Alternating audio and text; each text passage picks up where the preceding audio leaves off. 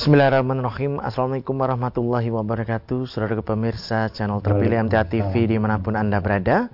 Puji syukur Alhamdulillah senantiasa kita panjatkan kehadirat ilahi Rabbi Allah Subhanahu Wa Taala atas kenap karunia nikmat dan juga rahmatnya untuk kita semua di perjumpaan awal aktivitas pagi hari ini. Kita jumpa kembali di program unggulan Fajar Hidayah dan Alhamdulillah kita sudah terhubung dengan Ustadz Dr. Andes Emut Khairi MSI yang nanti akan melanjutkan pelajaran sekaligus memberikan pencerahan untuk kita di kesempatan kali ini. Assalamualaikum warahmatullahi wabarakatuh Ustaz. Waalaikumsalam warahmatullahi wabarakatuh. Kabar baik dan sehat pagi ini Ustaz? Alhamdulillah. Gimana teman-teman di studio Mas? Alhamdulillah baik dan sehat Ustaz. Alhamdulillah. Ya, baik. Dan pemirsa nanti Anda bisa bergabung bersama kami di line telepon 02716793000 SMS dan juga di WA kami di 08 11 255 3000. Kita simak pelajaran kita pagi ini. Silakan Ustaz.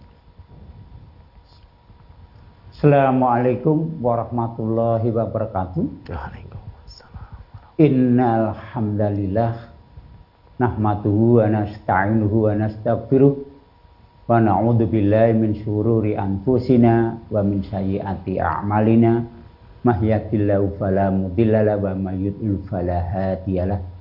Asyhadu an la ilaha illallah wa asyhadu anna Muhammadan abduhu wa rasuluh.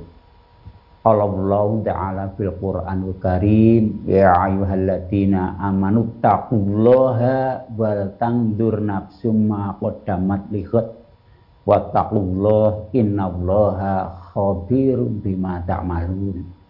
Qala Nabi sallallahu alaihi wasallam fi hadisil sahih innallaha yuhibbul abdan idza amila amalan an yutlinahu.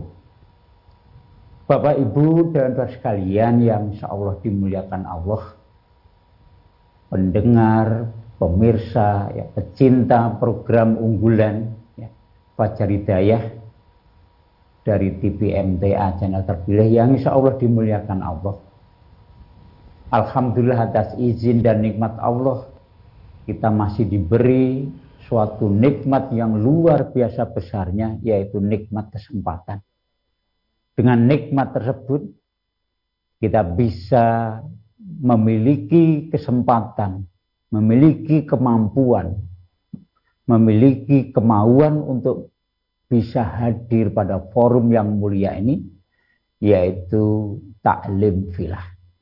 Maka mari kita syukuri dengan senantiasa fokus, senantiasa konsentrasi penuh, serius sehingga kita bisa dengan mudah untuk memahami, dengan mudah untuk meyakini dan akhirnya nanti adalah merealisasikan dalam bentuk amal soleh sehingga apa yang kita pelajari pada pagi hari ini betul-betul menjadi karakter, menjadi kepribadian kita. Amin. Bapak Ibu dan sekalian, kita membahas tahun baru, target dan manajemen hidup seorang mukmin. Ya, kita memanfaatkan momen tahun baru Hijriah 1444 ya. Sehingga kita bisa meningkatkan kualitas dari hidup kita. Nah, sesuatu yang wajar ketika di akhir tahun ya atau akhir bulan kita melakukan suatu evaluasi, suatu muhasabah terhadap apa yang sudah kita lakukan sehingga nanti bisa kita gunakan untuk meningkatkan kualitas ya hidup kita eh, tahun ke depan ya. Maka mari kita coba ya membahas secara lebih detail. Yang pertama ya seorang mukmin yang benar ya. Salah satu nasihat dari eh, Syekh ya Ibnu Qayyim al Jauziyah ketika ditanya mukmin yang betul itu seperti apa ya. Nah, kemudian e, beliau memberikan nasihatnya ya tiga hal karakter seorang mukmin yang, yang harus dimiliki ya. Yang pertama adalah idaratun nafs. Jadi bagaimana seorang mukmin bisa meminit hawa nafsunya. Hawa nafsu secara default ya, secara umum inna nafsa la amarotim bisu ila rahimar rabbi. Artinya secara umum, secara default bahwa nafsu itu mengajak kepada hal-hal yang su atau dosa. Ya, gitu. Tetapi ada nafsu yang dirahmati Allah yang tentunya memiliki karakter yang berbeda dengan nafsu secara umum. Ya. Nah, ada kajian tentang nafsu amarah ya, nafsu defaultnya, kemudian ada nafsu lawama, nafsu al-mutmainah. Artinya bagaimana kita memanage nafsu kita sehingga nafsu kita itu betul-betul menjadi supporter kita, menjadi pendukung kita untuk melakukan amal soleh. Maka perlu kita minit. Maka Rasulullah salah satu sabdanya ya la yu'minu ahadukum hatta yakuna hawahu ya taba tabi'a lima jitubi. Ya. ya. Kamu tidak akan bisa beriman secara sempurna sehingga hawa nafsumu mengikuti dengan apa aku Rasul datang. Artinya ya Bagaimana kita bisa memanage hawa nafsu kita sehingga hawa nafsu itu senantiasa mengikuti Quran Sunnah. Sehingga nanti akan menjadi supporter, menjadi motivator dan seterusnya. Yang kedua adalah sidqul muraqabah. Ya. Seorang mukmin yang betul dalam hidupnya senantiasa merealisasikan ya keyakinan dalam dirinya terkait dengan pengawasan Allah secara betul dalam hidupnya senantiasa ya mengenal Allah makrifatullah melalui asmaul husna. Sehingga betul-betul memahami meyakini asmaul husna dan kekuasaan yang dimiliki Allah sesuai dengan asmaul husna itu. Ya. Maka dalam hidupnya akan senantiasa merasa bahwa Allah itu dekat. Bahwa senantiasa merasa dikontrol oleh Allah senantiasa dilihat oleh Allah. Sehingga akan muncul namanya jiwa al-ihsan. Anta budallaha ka'anaka tarohu fa in lam takun tarohu fa innahu yaroka ya bahwa kamu melakukan suatu amalan suatu aktivitas suatu ibadah dan merasa bahwa kamu melihat Allah. Fa in lam takun taru, maka apabila kamu tidak bisa melihatnya, fa innahu yaroka. Yakinilah bahwa Allah senantiasa melihatmu, mengontrolmu. Yang ketiga adalah lazimul muhasabah.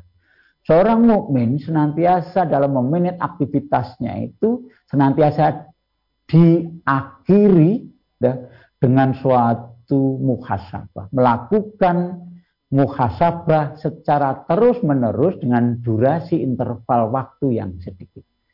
Bahasa mudahnya adalah selalu dan senantiasa melakukan muhasabah. Ya. Tiga ini Bapak Ibu dan sekalian yang dinasihatkan oleh Imam Al uh, Ibnul Qayyim Al Jauziyah terhadap kita. Nah, bagaimana kita melakukan lazimul muhasabah? Ya, pada akhir tahun ya, sehingga pada awal tahun ini bisa kita jadikan sebagai suatu peningkatan kualitas. Nah, maka bagaimana kita memilih hawa nafsu, bagaimana kita melakukan murokobatul ya secara betul dan bagaimana kita senantiasa melakukan muhasabah. Nah, Bapak Ibu dan sekalian, ya, terkait dengan muhasabah ini, ya, ada satu kata yang harus ada nanti, yaitu hijrah, moving, berubah, ya. Tentunya di sini adalah takzir, ya, berubah, ya, bahwa satu berubah, yang kedua adalah aziyadah meningkat atau ada suatu peningkatan. Yang ketiga adalah ahsan, lebih baik. Sehingga yang harus direalisasikan dalam tahun baru ini bahwa ada suatu usaha, suatu prinsip yang nanti bahwa saya harus berubah, ya, saya harus meningkat dan saya harus uh, lebih baik. Tentunya ini dengan izin, pertolongan dan bimbingan Allah. Ya. Sehingga ada kata satu yaitu hijrah. Nah dalam hadis ini dikatakan bahwa al muslimu man al muslimuna min lisanihi wa yatihi. Kemudian ditutup dengan wal muhajiru man manahallahu an. Ya. Jadi orang yang hijrah, orang yang e, berubah ya, moving melakukan suatu perpindahan peningkatan adalah orang yang hijrah meningkat berubah dari suatu uh, kondisi yang dilarang oleh Allah. Artinya ya seorang mukmin yang hijrah adalah seorang mukmin yang mampu merubah diri dari kondisi yang uh, dari perbuatan dosa ya kemudian ke perbuatan yang diridhai oleh Allah. Dari perbuatan dosa berubah menjadi uh, perbuatan dengan amal soleh yang senantiasa ada, ada kata meningkat. Maka oleh sebab itu Bapak Ibu sekalian ya inilah yang harus kita senantiasa uh, ingat, senantiasa kita fokus ya terkait dengan sesuatu yang harus kita tingkatkan yaitu target hidup kita. Target seorang mukmin mukminat dalam hidup ini adalah al hasanah ya. Kita doa kita Rabbana atina fid dunya hasanah wa fil akhirati hasanah wa qina adzabannar ya. Al-Baqarah ayat 201 ya. Kalau kita detailkan bahwa kita mentargetkan dalam hidup kita ini betul-betul memperoleh hasanah baik di dunia maupun di akhirat. Ya. Nah, per, eh, target kita ya al hasanah di dunia nanti adalah salamatan di dunia wa syaidatan di dunia. Bagaimana nanti kita meminit aktivitas hidup kita sehingga kita betul-betul bisa meraih ya selamat di dunia dan bisa meraih bahagia di dunia. Nah, kedua target ini untuk atau sebagai sarana, sebagai media untuk meraih target utama kita yaitu salamatan fil akhirah ya yang ditandai dengan adkhulal jannah. Sehingga di surat Al Imran ayat 185 bahwa e, faman zuhzika aminar ya wa adkhulal jannah faqad fas ya. Seseorang yang sukses ya dalam hidupnya manakala dia dihindarkan dari neraka dan dimasukkan surga. Maka inilah sebagai target kita Bapak Ibu sekalian yang harus senantiasa kita refresh ya senantiasa kita update pengetahuan kita ya kefahaman kita dan keyakinan kita. Dan ini sebagai target hidup kita. Maka bagaimana kita meminit aktivitas hidup kita sehingga kita bisa meraih dua target ini. Bapak Ibu dan sekalian ya Inilah uh, usaha kita ya dalam meminit waktu ya yang kita miliki. Kita tahu bahwa empat nikmat yang nanti kita akan pertanggungjawabkan. Ya. Salah satu nasihat malaikat Jibril pada Rasulullah ya Muhammad isma sita fa kaifa sita fa innaka mayitun Ya, hiduplah sesukamu. Ketahuilah kamu nanti akan mati. Ya. Wa'mal masyita fa innaka majziyun bih. Ya, hiduplah sesukamu dan ketahuilah bahwa nanti kamu akan dimintai pertanggungan jawab. Ya.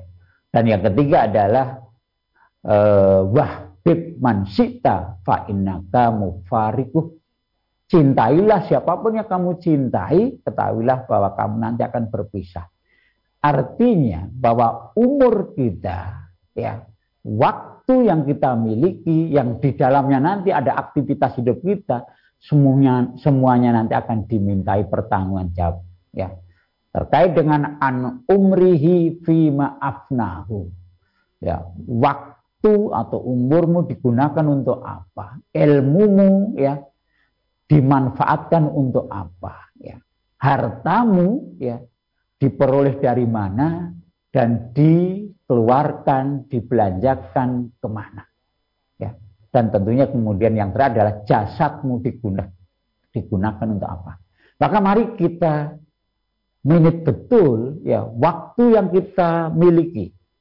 Ya, bagaimana kita memanage secara betul ya tentang waktu ini. Yang pertama bahwa waktu atau umur itu ada pertanggungjawaban. Tadi sudah saya sampaikan. Yang kedua Bapak Ibu dan sekalian, ya, ada satu makalah yang mengatakan dunia salah satu ayam amsimatu ma biadika minhu syai'an wa ghadan la tutri atutriku amla ayauman anta fiha faghataniku ya bahwa dunia itu sebenarnya hanya ada tiga hari. Hari yang baru saja, ya hari yang sudah lampau, ya dikatakan mabiatika minhu sayan sesuatu kesempatan yang tidak bisa kita raih lagi, tidak bisa kita eh, apa-apakan lagi, sudah tidak bisa di tangan lagi. Kalau kemarin ada kesempatan untuk beramal, kemudian tidak kita pakai, tidak kita gunakan, maka jadilah kenangan saja. Hari esok hodan, la tutri atut riku amla. Hari esok adalah suatu kesempatan yang tidak ada jaminan. Apakah kita sampai atau tidak. Sehingga bentuknya hanya suatu cita-cita. Dan ternyata kita hanya memiliki satu hari yang kita ada berada di dalamnya. Maka nasihatnya adalah fakta nimhu. Maka gunakan satu hari itu. Nah satu hari 24 jam. Satu jam masih 60 menit. Maka satu waktu yang lama. Maka kemudian direstriksi, dipersempit menjadi adunya salah satu saat. Dunia itu adalah tiga jam. Ya, saatan madu ma biatika min husayan wa sya'atan dan la tutri riku amla. Wa sya'atan wahidan ya. Faktanimhu saatan wahidan li to'at idil mautu saatan ila saatan idil mautu saatan min saatan. Ya, bahwa satu jam yang baru saja tidak bisa kita apa-apakan lagi, satu jam yang akan dan tidak ada jaminan, nah kita hanya punya satu jam. Maka gunakan satu jam itu untuk to'at. Nah ternyata Bapak Ibu satu jam itu masih lama. Masih 3600 detik. Maka kemudian ini dipersempit lagi jadilah dunia salah satu anfas. Dunia itu adalah tiga detik. Detik yang baru saja tidak bisa kita papan lagi, detik yang akan datang tidak ada jaminan. Ternyata kita hanya punya satu detik.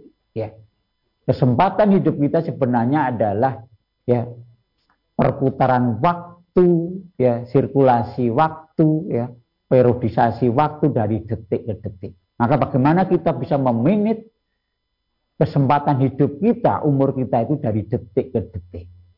Maka ulama mengatakan izalam tushil nafsaka bil haq saholat bil batil. Apabila kamu tidak menyibukkan dirimu dalam detik-detik hidupmu dalam kebenaran, maka kamu pasti dalam kebatilan. Nah, oleh sebab itu, Bapak Ibu sekalian, mari kita minit waktu kita ya betul-betul detik demi detik dan betul-betul kita kontrol bahwa detik-detik kita itu senantiasa dalam kebenaran. Maka inilah uh, manajemen aktivitas kita, ya. Yang sering uh, orang katakan kulu anfasin minal hayati, ya. Setiap nafas, setiap detik dalam hidupku harus senantiasa alal hak dalam kebenaran. Yang kedua ada hiyal ibadah, bernilai ibadah. Dan yang ketiga adalah huwa dakwah, bernilai dakwah. Inilah Bapak Ibu dan sekalian yang harus kita senantiasa realisasikan. Kalau ini sebuah suatu rencana, planning, maka mari betul-betul ya rencana planning ini betul-betul kita ya manifestasikan, kita wujudkan dalam program aktivitas real kehidupan kita. Bahwa setiap aktivitas hidup kita harus nantiasa dalam kebenaran, harus nantiasa bisa bernilai ibadah dan harus nantiasa bernilai dakwah. Nah, seperti apa ya realnya aktivitas yang eh, di dalamnya senantiasa dalam kebenaran, benar ibadah dan benar dakwah, maka yang pertama harus kita senantiasa kawal betul bahwa setiap aktivitas, setiap kesibukan kita harus bernilai atau atu ya lillah. Ya. Maka sahabat Ali, Khalifah Ali dalam memberikan satu nasihatnya di situ dikatakan inna minna imid dunya yakfikal saya ulangi ya yang nomor dua inna sukli dunya saya ulangi inna sukli dunya sesungguhnya kesibukan-kesibukan yang ada di dunia ini yakfikat ta'atu syulan cukup bagi kamu kesibukan aktivitas to'at sehingga dalam hidup keseharian kita tidak ada aktivitas kecuali aktivitas yang di situ merupakan realisasi ketaatan kita terhadap syariat ya. Islam ya. Sehingga apa yang nanti kita lakukan merupakan satu bentuk yang bernilai ibadah yang kita sebut dengan amal soleh. Dan ketaatan kita terhadap larangan-larangan yang Allah dan Rasul ya berikan pada kita sehingga kita betul-betul bisa menghindari dosa. Bahasa mudahnya Bapak Ibu sekalian, setiap aktivitas kita senantiasa bernilai amal soleh. Dan aktivitas kita salah satu bentuk untuk menghindari perbuatan dosa. Sehingga ke depannya nanti ya, setiap aktivitas kita senantiasa bernilai ibadah, bernilai amal soleh, sehingga menghasilkan suatu pahala, sehingga kita senantiasa bisa mengkoleksi, menambah investasi tabungan akhirat kita yang insya Allah nanti betul-betul mendukung kita, membantu kita untuk menjadikan bobot amal soleh kita menjadi lebih berat daripada bobot perbuatan dosa kita. Sehingga kita di yaumul hisab termasuk orang-orang yang sukses. Karena termasuk fa'amma man fa'ulat mawazinuhu fahuwa fi. Dan orang-orang yang bobot timbangan amal solehnya lebih berat daripada bobot timbangan perbuatan dosanya, maka dia termasuk orang-orang yang memperoleh kebahagiaan karena dimasukkan surga. Nah, mudah-mudahan yang sedikit ini bisa kita jadikan sebagai acuan ya sebagai modal untuk kita diskusi maupun e, menjadi suatu pemahaman kita dan keyakinan kita dan kita realisasikan dalam bentuk amalia sehari-hari. Saya pikir itu Mas Tommy, ya. mudah-mudahan bisa dijadikan sebagai saran untuk diskusi. Ya. Baik pemirsa, kami harapkan Anda bisa bergabung bersama kami di line telepon 02716793000, SMS dan juga di WA kami di 08 11 255 3000. Namun sebelumnya kita akan simak beberapa informasi dalam rangkaian jeda pariwara berikut ini. Baik, saudaraku pemirsa channel terpilih Amnia TV di mana pun Anda berada, terima kasih Anda masih setia bersama kami, khususnya di program unggulan Fajar Hidayah pagi ini. Kami persilahkan kesempatan pertama di line telepon 02716793000 untuk bisa bergabung.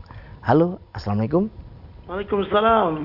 Dengan warahmatullahi wabarakatuh. Siapa di mana Bapak? Abu Syuhada Pontianak. Ya, silakan Bapak Abu Syuhada Pontianak. Assalamualaikum warahmatullahi wabarakatuh, Ustaz. Waalaikumsalam warahmatullahi wabarakatuh. Pak Agus, gimana kabar hari ini? Alhamdulillah, alhamdulillah Pak Abu Syuhada sehat-sehat, Ustaz. Oke, alhamdulillah. Saya harap, harapan saya juga Ustaz sehat ya. Alhamdulillah. Alhamdulillah. Ya. Begini Ustaz, saya tadi me- me- mengikuti pembahasan yaitu hari demi hari kita meningkatkan keimanan dan ketakwaan kita kepada Allah Betul. Subhanahu wa taala. Yang ingin saya tanyakan dalam peningkatan Ustaz, apakah peningkatan semakin bertambah ibadahnya atau keimanan diteguhkan? Kira gini Ustaz, saya tidak akan mungkin menambah ibadah. Walaupun banyak yang saya tahu ibadah itu sholat sun- sholat sholat tapi yang tidak saya ketahui tuntunan sunnah Qurannya itu saya tidak akan menambah.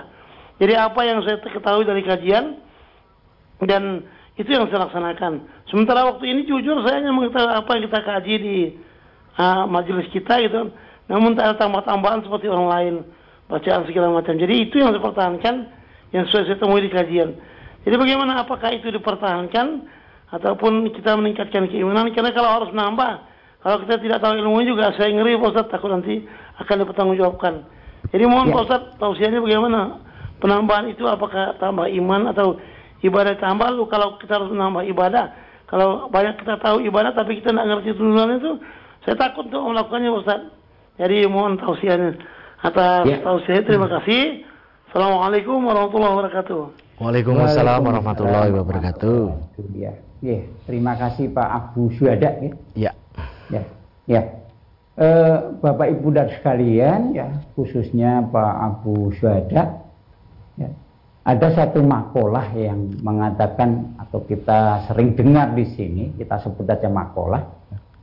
Man kana yaumihi khairun min amsi fahuwa rabih. Ya.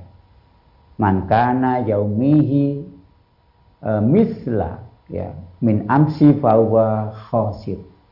Ya. Jadi barang siapa yang hari ini lebih baik daripada hari kemarin, maka dia termasuk orang yang beruntung. Ya. Barang siapa yang hari ini leb- eh, sama dari hari kemarin, adalah termasuk orang-orang yang rugi. Ya.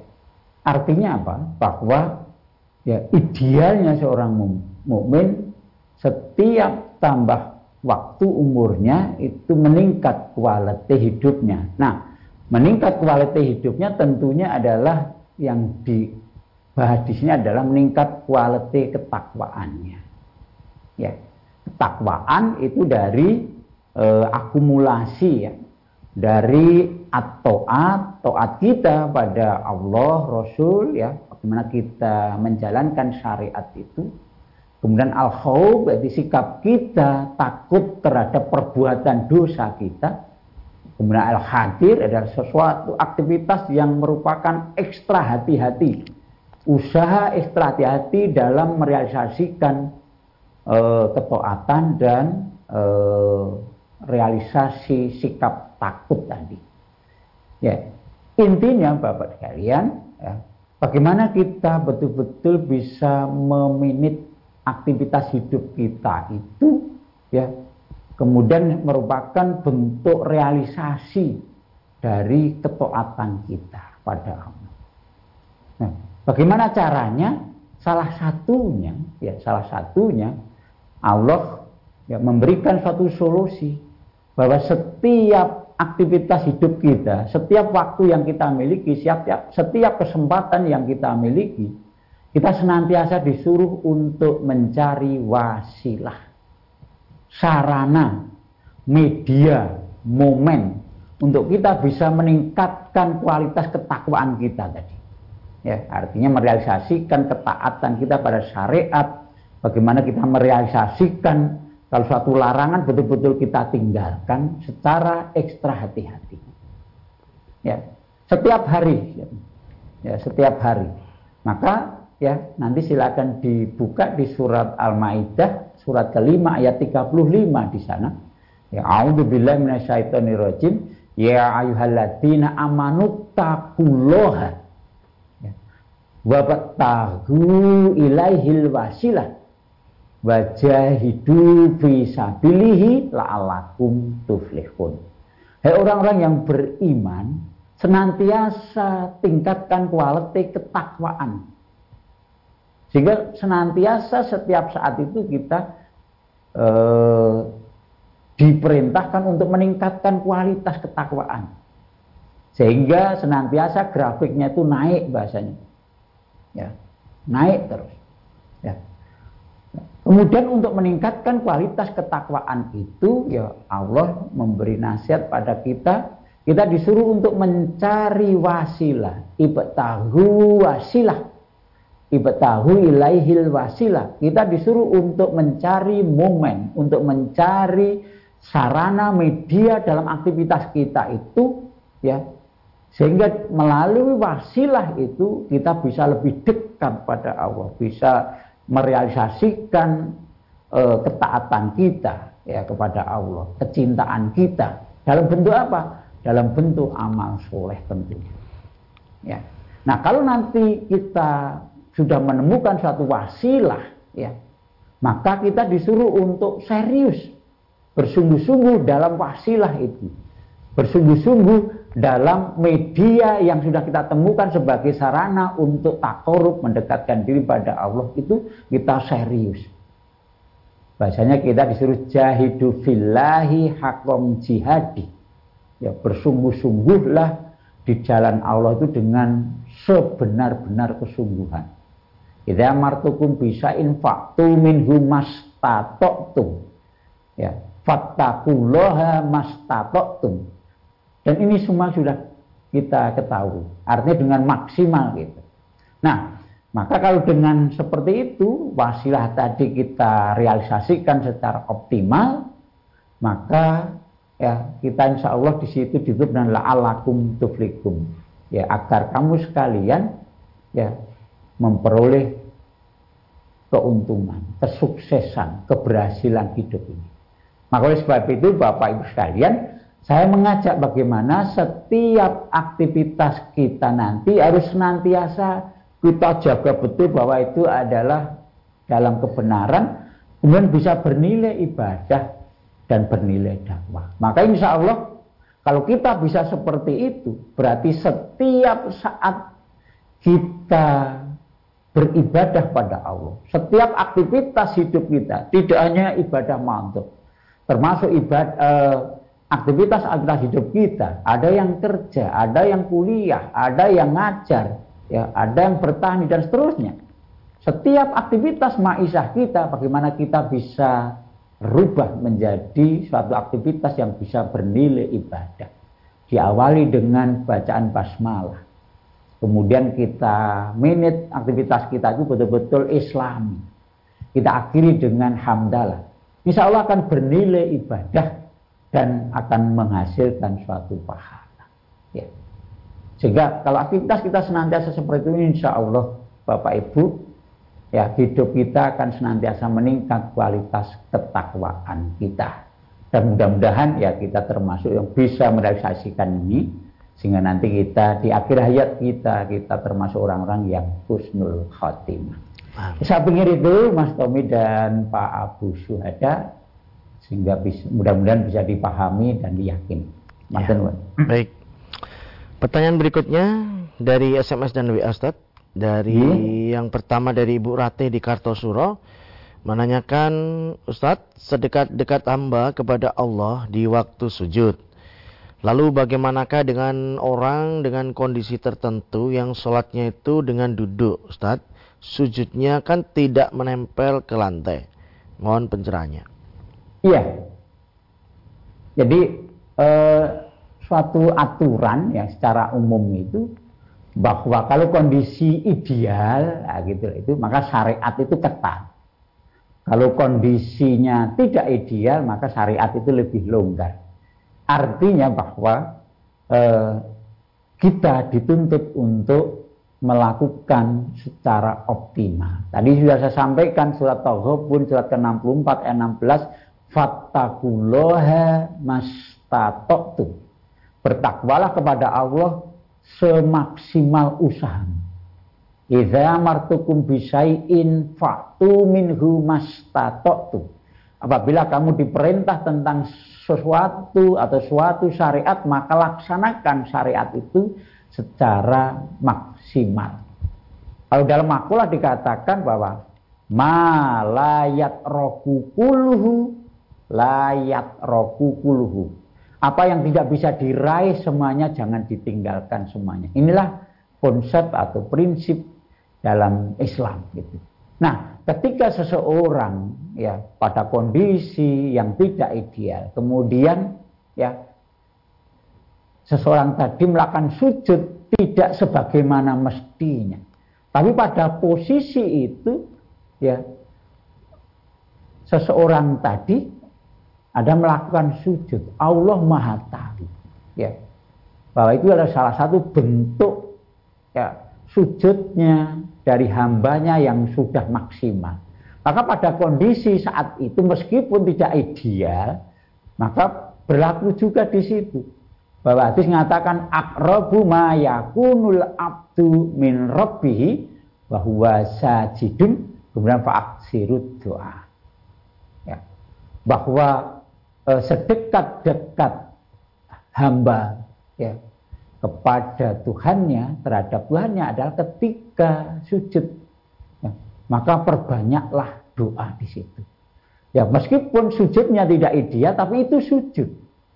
Ya maka ya ketika sujud itulah ya perbanyaklah doa. Ya mohonlah kepada Allah dengan tulus ikhlas.